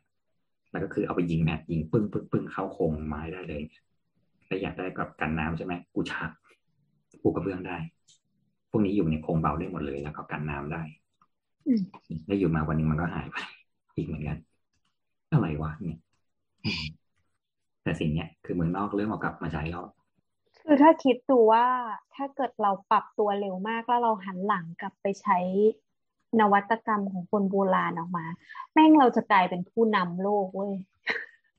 ซึ่งจริงๆอย่างที่บอกว่าอย่างอย่างที่คุยเรื่องเทคโนโลยีไม้ไผ่อะบ้านเราเขาก็ถือว่าแบบมีหลายงานที่งานเขาว้าวนะที่ไม่นับจีน ซึ่งโอเค เรากับจีนนี่มันเหมือนกันในการที่แบบเป็นแพนด้าเหมือนกันในการอยู่ในไผ่อืมแต่อย่างงานบ้านเราบูลในลี่เหรองานที่เป็นลงเมืองนอกก็แบบเขาก็ว้าวนะว่าแบบไอ้เหี้ย แบมบูมันทำได้ขนาดนี้เลยเหรอวะเนี่ยอืมอืมอืมอืมยิ่งในประเทศที่ไม่เคยมีแบมบูมาก่อนนี่ก็เลยแบบจริงๆสนใจนะสนใจเรื่องนี้ค่อนข้างมาก หรือแบบแม้แต่เรื่องดีเทล ที่เขาบอกว่าจริง ๆ ดีเทลตะวันออกก็คือแบบ เราต้องอยู่กับธรรมชาติอะถ้าฝนจะสาดหน่อยน้ำจะเปียกหน่อยแดดจะแรงหน่อยก็ช่างเราไม่ได้เป็นแบบเส้นคมกริป perfectionist แบบตะวันตกที่ต้องแบบคงทนถาวรน่ะเพื่ออยู่ไปเป็นพันปีอย่างเงี้ยเราจะต้องกลับมาใช้พวกคอ concept พวกนั้นแล้วล่ะ ในแบบการทำงานบ้านเราอืมวิธีคิดเรื่องคงทนถาวรมันก็เกิดมาเพื่อตอบรับการปฏิวัติอุตสาหกรรมอะไรแบบเนี้ยเนาะที่อืมสร้างปั๊บแล้วก็ต้องอยู่ให้มันได้มาตรฐานตามนี้เปล่าหรอกเราเราโตตามมาตรฐานฝรั่งไงซึ่งโตมาจากพาเทนอนพีระมิดโคลิเซียมอ๋อนึกออกว่าแต่พอเป็นเบาเฮาเราต้องแบบเส้นต้องคมไอ้เฮียไม้ไม่เบี้ยวไม่ได้ สิ่งนี้นี่แบบผิดผีนะอ่าอ่าอ่าวายเบี้ยวๆเนี่ย มาตั้งแต่รุ่นไหนต่อไหนแล้วอะเราก็อยู่กันได้หลังคาเราก็แบบใช้โครงไม้ในการตกท้องช้างมา คุณไปดูสปาป้าสถานสิ ไม้ที่ใช้ก็คือ อันไหนเสียก็คัดทิ้งนี่ เออเป็นวัสดุคนรวย ทุกอันต้องเหลาให้กลมเป๊ะเป็นดินสอ เนี่ยเราอยู่อยู่แต่ดีๆปล่อยน้ำรั่วนะ ก็อยู่กับน้ำได้ไงเอออยู่ดีๆเราก็มีความ perfectionist กับวัสดุขึ้นมาเราก็เลยรู้สึกว่าแบบความผิดพลาดเออเลอร์นิดหน่อยมันเป็นเรื่องแย่อะ เออมันมันลืมเรื่องวาบิสบิไป อืมเนี่ยเนี่ยเนี่ยซึ่งสุดท้ายแม้แต่แบบว่าถ้าดูดูงานญี่ปุ่นก็ได้เขาก็ใช้ไม้เหมือนเราแต่ทำไมแม่งแม่งกริปง่ายวะทั้งๆที่เขาใช้ไม้แบบไม้สนด้วยซ้ำไม้สน คือจริงๆไม้ต้องบอกว่าไม้ญี่ปุ่นน่ะมันมีสนอยู่สองสามแบบในการสร้าง แต่หลัก ๆ ทั้งหมดมันคือสนมันคือไม้เนื้ออ่อนมันไม่ได้แบบแข็งเหมันไม้สักบ้านหรอกอืมแต่เขาสามารถสร้างพวกมันแล้วอยู่เป็นร้อยปีได้โดยที่แบบนึกออกใช่ไหมก็อยู่มาได้อืม แต่บ้านเราแม่งยุ่ยหมดแล้วอะดูพวกแบบศรีสัชนาลัยสุโขทัยอยุธยาเนี่ยครับจริง ๆ ทั้งหมดข้างบนเรา เราเป็นโครงไม้ในการทำหลังคาใช่ใช่ใช่หลังคาเราไม่งไม่เคยอยู่มาจนถึงแบบนี้ได้อะแต่ญี่ปุ่นปราสาทแม่งหกร้อยปีเจ็ดร้อยปีเท่ากัน สมัยโนบุนังแกวก็แล้วอีกยังอยู่ยันปลาทองอะอืมทำไมวะเนี่ยปลาทองก็น่าเปลี่ยนไปเรื่อยๆปะครับอขุดไปหกร้อยปีที่แล้วน่าจะโบราณมากในนะการแบบ สืบทอดของเราไม่งไม่เท่ากันไงเอออันนี้เรื่องการปลูกฝังวิธีการวิธีการเรียนรู้วิธีการสานต่ออะไรแล้วล่ะ ซึ่งกลายเป็นว่าไม้เนื้อไม้เนื้ออ่อนของเขาคือ โอเคเขามีน้ำยา ในการทำชุบอ่าไม้เรียกจะแข็งขึ้นแมงจะไม่เข้าอะไรเงี้ยอ่าลมเขาเรียกว่าเป็นเป็นการทรีทเมนต์ไม้เนาะเออ ซึ่งเขาสอนกันเป็นแบบเป็นสถาบันเป็นแบบเรียนกันถูกต้องอะไรเงี้ยแต่เราไม่มีไงอืม เออเราก็เราก็มีช่วงศตวรรษที่สูญหายไปเหมือนกันนะซึ่งจริงๆสิ่งนี้น่าแบบน่าทวงคืนจะตายห่ามากเออ ครับ ฝากไว้ให้คลิปครับ ฝากไว้ให้คริสครับ คือออัย่านงนี้รุ่ของพี่นอย่างรุ่นรุ่นเนี้ยมันคงไม่ทันแล้วล่ะ ในการแบบเปลี่ยนสิบยี่สิบปีอะถึงตอนนั้นก็แบบแกงหง่อมคงไม่ทำแล้วล่ะ เปิดร้านกาแฟดีกว่าหมายหมายถึงรุ่นใครครับรุ่นรุ่นเราเราเขาจะเนี่ยพยายามไม่ยอมรับรุ่นตัวเอง แต่เขาอายุห่างกันอยู่ปีเดียว รุ่นเราเราเนี่ยแหละครับอืม แต่คือยังไงคือผมก็มองเห็นแสงประกายอยู่เหมือนกันก็คือน้องที่เด็กลงไปแค่ไม่กี่ปีเนี่ย แต่เขาก็สนใจพวกเรื่อง sustainable architecture อะไรเงี้ย ตั้งแต่เทรนด์มันยังไม่มา พอมาปั๊บเออโอเค มันโลกนี้มันก็มีที่ให้ลงนี่หว่า คืออย่างของเราเนี่ย เราไม่รู้จริงๆว่าเฮ้ยมันมีมันมีอะไรแบบนี้ให้ ให้กระโดดเข้าไปหาด้วยเหรอวะใช่ไงคืออย่างรุ่นเรา รุ่นเราที่คือฉันกับแอนเนี่ยมันมีอินเทอร์เน็ตในยุคที่แบบร่ำเรียนเออ มัไม่นต้มีองอินเทใช้อร์หเน็นัตงสือเล่มเดียวกันในการเรียนแบบห้าปี แล้วก็แบบแย่งกันจะตายหากับเด็กรุ่นนี้ที่แบบกดทีเดียวเข้า YouTube แล้วแม่งรู้ว่ามันมีแบบสิบวิธีในการสร้างบ้านที่คุณจะไม่ต้องใช้พลังงานขนาดเนี้ยอืมใช่ใช่อันนี้ผมอิจฉามากจริงๆ ตอนที่เรียนเนี้ยจะหาข้อมูลอะไรก็ตามอะต้องไปต่อคิว ยืมหนังสือห้องสมุด ซึ่งบางครั้งก็คือไม่ได้แล้วจะไม่ได้เห็นมันอีกเลยตลอดการเพราะเป็นหนังสือดีคิวทองอะไรเงี้ยคือรุ่นนี้อาจจะนึกไม่ออกก็ได้การที่คุณไปส่งแบบแล้วแม่งสิบคนแม่งเป็นมุม ทางเข้าเดียวกันเพราะหนังสือเล่มเดียวกัน ที่มึงยืมต่อกันมานี่คือความโลกแคบเลยและอีอาจารย์ก็จะแบบว่าโอ้โหไอ้เหี้ยพวกมึงแม่งแบบล่อกันมาก็แบบเหี้ยเนาะเนี่ยมึงไม่ดูเพื่อนมึงเลยเหรออีกคนข้างหน้าที่กูเพิ่งตรวจไปก็แบบมุกแบบเดียวกับมึงนี่แหละ ก็ทำไงได้อะเออหนังสือแม่งก็เปื่อยแล้วคือเออแบบพอถ้าทำ thesis อะใครที่แม่งสามารถวิ่งไปที่หนักห้องสมุดแล้วสามารถหยิบไปเล่มนี้ได้ก่อนอะแล้วเราก็จะไม่เจอหนังสือเล่มนี้อีกเลยจนกว่ามันจะส่ง project ใช่ใช่มันจะแบบแอบไปกลางคืนเพื่อแบบไปต่อการเช่าต่อในอนาคตไปยืมยืมอีกครับยืมอีกเจ็ดวัน แล้วก็รีบเอากลับบ้าน อะไรอย่างเงี้ยฟังแล้วมันเศร้าจังวะใช่ใช่มันเศร้าแบบนี้แหละ คุณแล้วก็เรียนอย่างนี้คือคุณดีนักหนาแล้วคุณกด Dezeen ทีหนึ่งแม่งมีร้อย project ให้ดูเนี่ยเอออ่านี่ก็เป็นเป็นสิ่งที่น่าอิจฉาจริงเออกับสองอืมคือ เนี่ย ถ้าสมมติว่าคุณสนใจเรื่องที่เป็นทางเลือกสถาปัตย์ทางเลือกย่อยๆเนี่ย ไปเลย คุณส่งเมลไปคุยกับ ฝรั่งมาได้ มันมีหลายที่ที่มันแบบพร้อมเป็นแบบกูอยากได้คนเพิ่มในการมาทำสิ่งนี้ด้วยกัน คุณไปขอโน้ตฮาวเขาเลยก็ได้ ดีไม่ดีพอคุณทำงานได้ดี เขาจะดึงคุณไปทำงานที่นู่นด้วยก็ได้ คุณไปได้ออกจากประเทศนี้สมใจเนี่ยๆอืมเลยนี่นี่คือเทรนด์อนาคตของสถาปัตย์ซึ่งทุกคนจะชอบพูดว่าเป็นสถาปัตย์บางทีมันน่าเบื่อเฮ้ยแต่ถ้าคุณปรับมุมมองดีๆคุณไปได้เยอะมากเลยนะแล้วคุณจะสามารถใช้ชีวิตของคุณไม่น่าเบื่อก็ได้อืม แต่ถ้าสมมติว่าคุณทำสิ่งนี้ได้ปังขึ้นมาก่อนแล้วคุณมาทำมาขายได้ก่อน คุณก็รวยก่อน อืม มันน่าเบื่อเพราะว่า pattern ที่มันถูกถูกเซตเอาไว้อะมันเป็น frame ที่ตายตัวมาหลายปีมากแล้วไง แล้วพอมันถูกอินเทอร์เน็ตระเบิดปุ๊บ อ้าว โลกเรามันเป็นอย่างนี้นี่หว่ากะลาแตกเออแต่ก็ต้องยอมรับหน่อยแหละว่าเราไม่มีองค์กรแบบคร่ำครึดึกดำบรรพ์ไม่ขยับเนื้อขยับตัวนั่นแหละแล้วก็ครอบด้วย คืออมเรารู้สึกว่า ไอ้อย่างเรื่อง green พวกเนี้ย เหมือนที่น้ำเคยเล่าข่าวอเมริกาว่าเหมือนสมาคมสถาปนิกอเมริกาก็เคยรวมตัวยื่นหนังสือให้กับทรัมป์ตอนนั้นทรัมป์เป็นประธานาธิบดีว่าเฮ้ยมึงอะบังคับใช้กฎหมายที่บังคับให้คนสร้างตึกอะเขาคิดเรื่อง climate change ได้แล้วอืมเพราะว่าสถาปนิกไม่สามารถไปสั่งใครได้ แม่งก็ถูกจ้างมาเหมือนกันอะไรอย่างเงี้ยเฮ้ยคือถ้าทำไมผู้นำองค์กรมันมอง เออ ถ้าผู้นำมันมองไม่เห็นมันก็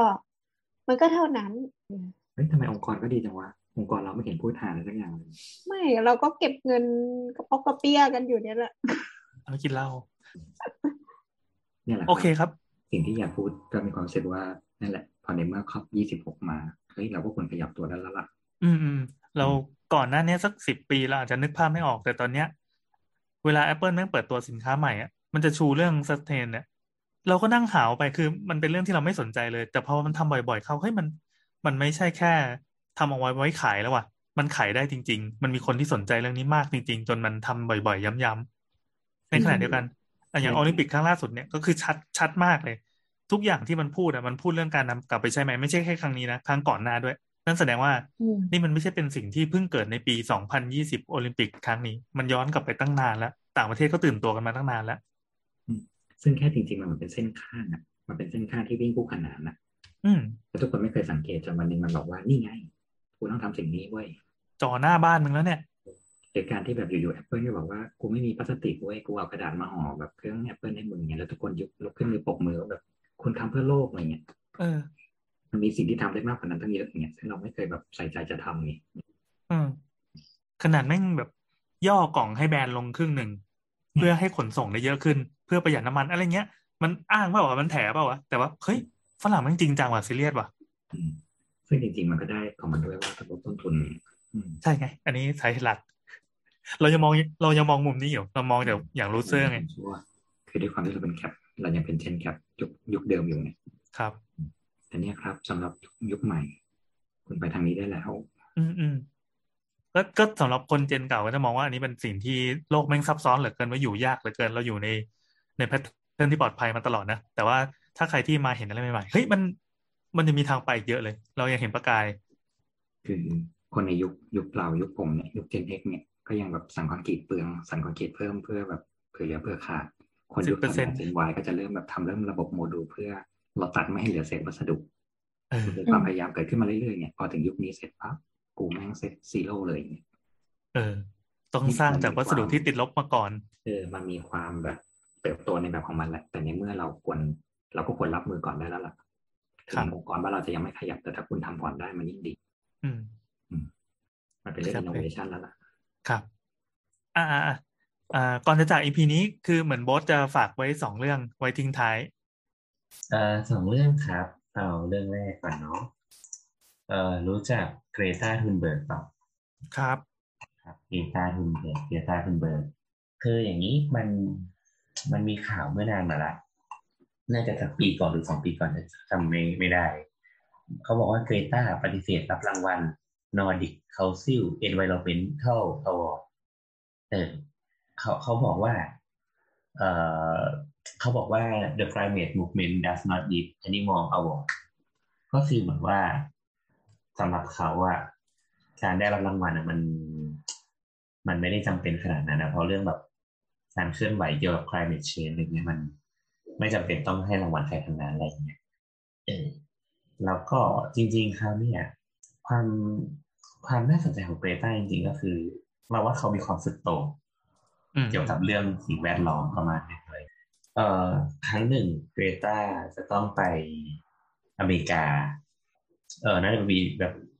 ปีสองพันสิบห้าเออเขาอะเลือกที่จะนั่งเรือยอชต์เออไม่ใช่เรือยอชต์ เออ ก็เออนั่งเรือยอชต์อะแทนกับการนั่งเครื่องบินไปอเมริกาเว้ยจากยุโรปเพราะเขาบอกว่า การนั่งเครื่องบินนี่ยมันสิ้นเปลืองพลังงาน มันสร้างแบบพลังเนี่ยมันสร้างมลภาวะเยอะกว่า การนั่งเรือยอชไป อืม ก็เนี่ย มันก็มันก็เกิดการรณรงค์แบบน่าสนใจหลาย ๆ อย่างอย่างเงี้ย คือเขาก็อย่างอย่างตัวของเกรตาเนี่ยเขาอย่างที่บอกเนาะอย่างการเคลื่อนไหวของเขาอะที่เลือกนั่งเรือยอชต์ไปอเมริกาแทนเนี่ยเขาก็เลยมารณรงค์บอกว่าเอ้ยงั้นทุกคนน่ะจงแบบยกเลิกการเดินทางทางอากาศกันเถอะเราจงเดินทางด้วยรถไฟ เพราะมันสร้าง carbon emission น้อยกว่าคราวนี้มันมีตัวเลขอยู่ว่า เอ๊ะจริง ๆ แล้วอะการเดินทางการเขาเรียกการเดินทางโดยเครื่องบินนะมันสร้าง คาร์บอนอะเยอะกว่าการเดินทางแบบอื่นๆหรือเปล่าอืมเออมันมีบทความครับชื่อว่าเอ่อ trains train and automobile which is the most sustainable way to travel อันนี้เป็นบทความประมาณปี 2018เนาะเขาก็บอกว่าการจราจรทางอากาศเนี่ยก่อให้เกิดคาร์บอนไดออกไซด์อะประมาณ 900 ล้านตัน หรือประมาณ 2%ของการปล่อยมลพิษทั่วโลก อืม เอ่อแล้วก็มีเขาเรียกว่า ICCT อะก็คือ International Council on Green Transportation เนี่ยเขาคาดการณ์ว่าอุตสาหกรรมการบินเนี่ยจะเพิ่มมลพิษทางอากาศเอ้ยมลภาวะก็คือ carbon emission เนี่ย ประมาณสามเท่าในปี2050เอ่อรวมถึงการเดินทางระยะแบบ เช่นแบบเราบินจาก เอ่อกรุงเทพมาเชียงรายอะไรเงี้ยกรุงเทพไปภูเก็ต ระยะสั้นเนี่ยเอ่อเขาบอกว่าอย่างที่บอกว่าไอ้สามเท่าที่มันจะเพิ่มขึ้นเนี่ย มันจะเกิดจากการเดินทางระยะสั้นพวกเนี้ยประมาณ25เปอร์เซ็นอันนี้ก็เป็นสิ่งที่มันเกิดขึ้นของ moment ของเกรตาเนาะเมื่อเมื่อกี้อ่านที่พลอยแชร์มายังว่าเป็นระยะพลังงานแสงอาทิตย์ด้วยเนี่ยอ่าล่ะเออเออแต่เราก็แบบเกรตานี่แบบมันสุดทางเลยนะ คือมันต้องมีคนที่พุ่งไปได้ไกลที่สุดอะแล้วเพื่อเซตเซตมาตรฐานไว้ว่าเฮ้ยถ้าจะเล่นน่ะเอาให้ได้ขนาดนี้ เออแต่แต่จริง ๆ คือนอกจากอย่างอย่างอย่างที่เราบอกนะว่าอย่างตัวของเกรตาเองที่เขาบอกว่าเอ้ยพวกเราอะมันเลิกเลิกบินกันเถอะเว้ยมานั่งรถไฟอะไรเงี้ยจริง ๆ มันก็ยังมีในแบบข้อเสียและข้อดีอยู่บ้างอะไรเงี้ยอืมอะอย่างอย่างอย่างข้อเสียเนี่ย แน่นอนว่าการเดินทางโดย โดยรถไฟเนี่ยมันมันใช้เวลานานกว่าคิดออกไหมอืม เออสมมติพี่แบบอาจจะลาไปเที่ยวหนึ่งอาทิตย์ไม่นั่งรถไฟอาจจะแบบสามวันอะไรเงี้ย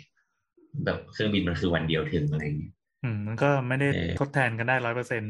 มันก็มีคนต้องการความเร็วใช่นี้รวมถึง เอ่ออย่างตัวของอย่างอะสมมติว่าถ้าถ้าเปลี่ยนแบบคนเร่งเลิกเดินทางทางเครื่องบินนี่พลอยตกงานแน่นอนนะคิดว่าเพราะพลอยก็ไปเป็น เขาเรียกว่าอะไรนะในรถไฟอะเออ เป็นคนแบบเก็บแก็บในรถไฟเงี้ยเหรอเออก็ได้นะขายไก่ปิ้งเออได้อชุยู่มทางรถไฟ แล้วก็จริงๆมันก็จะมีแบบเอ่อข้อเสียอีกเช่นแบบในหลาย ๆ พื้นที่มันไม่ได้พร้อมกับระบบรถไฟขนาดนั้นนะคือคือเกรตาเขาต้องเข้าใจว่าแบ็กกราวคนยุโรปเนาะเขาก็แบบอ๋อมีการเดินทางโดยรถไฟเป็นหลักอืมอยู่แล้วอะไรอย่างเงี้ย เออดังนั้นมันมันมี choice ของ transportation ให้เขาเลือกอะแต่ถ้ามาแบบเมืองไทยเนี่ย มึงไม่บินไปภูเก็ตมึงจะไปยังไงอะสมมติสมมติถูกไหมเออคราวเนี่ยเออแต่ไอไอไอสิ่งที่เกรต้ามันสร้างไว้เนี่ย มันก็ส่งผลกับ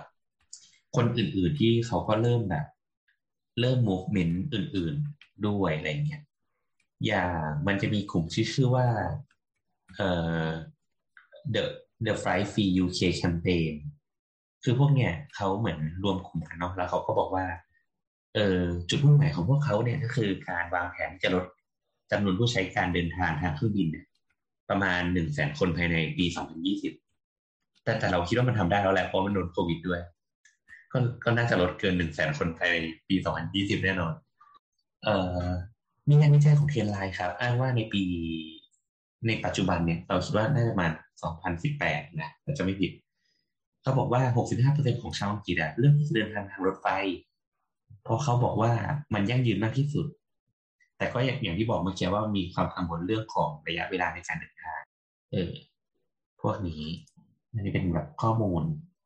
ที่เอามาคุยกันอะไรเงี้ย เออแล้วก็จะมีอีกอันหนึ่งที่พูดถึงเรื่องสิ่งแวดล้อมอันหนึ่งเนาะ เรื่องของการลดสิ่งแวดล้อม เอ่อขอดูแป๊บหนึ่งนะมันอ่าคราวนี้มันมันมีสิ่งที่เรียกว่าเอ่อรู้เคยได้ยินคำว่า Boomerang Bag Boomerang Bag ปะไม่เคยครับ เออคือ Boomerang Bag เนี่ย เป็นโครงการรักโลกครับ ที่พูดถึงเรื่องพลาสติก ในอันนี้เป็นในแบบประเทศออสเตรเลียนะ เกิดขึ้นประมาณปี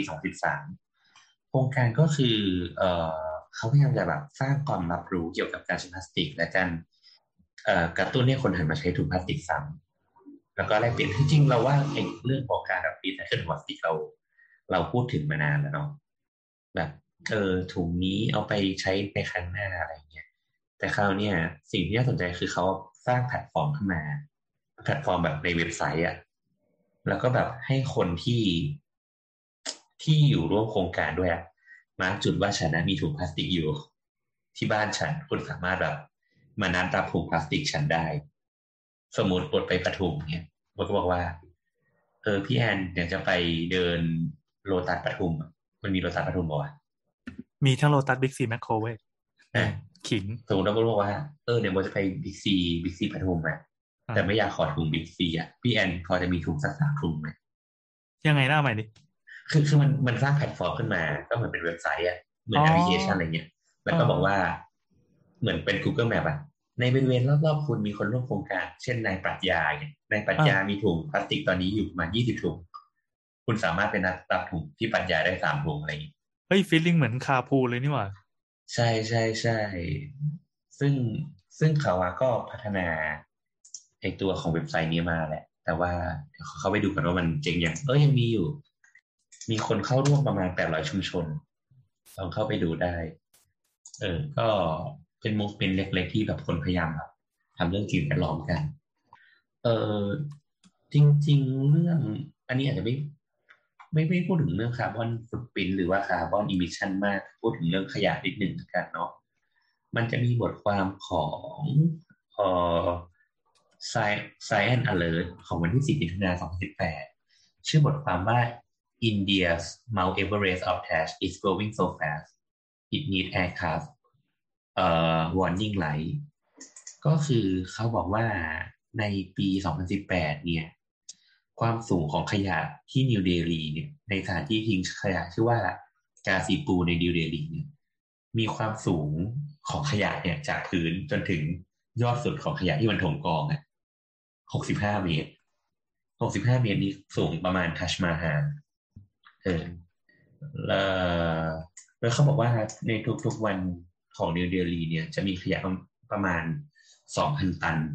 ถูกมาทิ้งที่นี่ เออ แล้วก็กองขยะดังกล่าวเนี่ย ถ้าเกิดทิ้งด้วยปริมาณประมาณเนี่ย จะสูงขึ้นปีละสิบเมตร ความความตลกที่มันไม่น่าตลกมากเท่าไหร่ก็คือ ในปี2017อะมีคนสองคนนะถูกกองขยะไหลลงมาทับตายอ๋ออืม ใช่ แล้วก็นอกจากเนี่ยเออมันก็มีแบบการไปสัมภาษณ์แพทย์ที่อยู่ในบริเวณดังกล่าวอะเขาบอกว่ามีคนบริเวณโดยรอบที่ทิ้งขยะเนี่ยมากกว่าวันละเจ็ดสิบคน ต้องเข้ารับการรักษาที่โรงพยาบาล เนื่องจากเป็นโรคระบบทางเดินหายใจ แล้วก็ระบบทางเดินอาหาร โดยเขาบอกว่าในระหว่างปี 2013ถึง2017อะในนิวเดลีอะมีคนเสียชีวิตอะด้วยระบบ ด้วยการติดเชื้อในระบบทางเดินอาหารนะทั้งหมด 981 คน อืม ก็ประมาณนี้มีสองเรื่องครับ ครับ ก็สาวๆก็กลายเป็นอีพีรักโลกเรียบร้อยแล้ว ครับ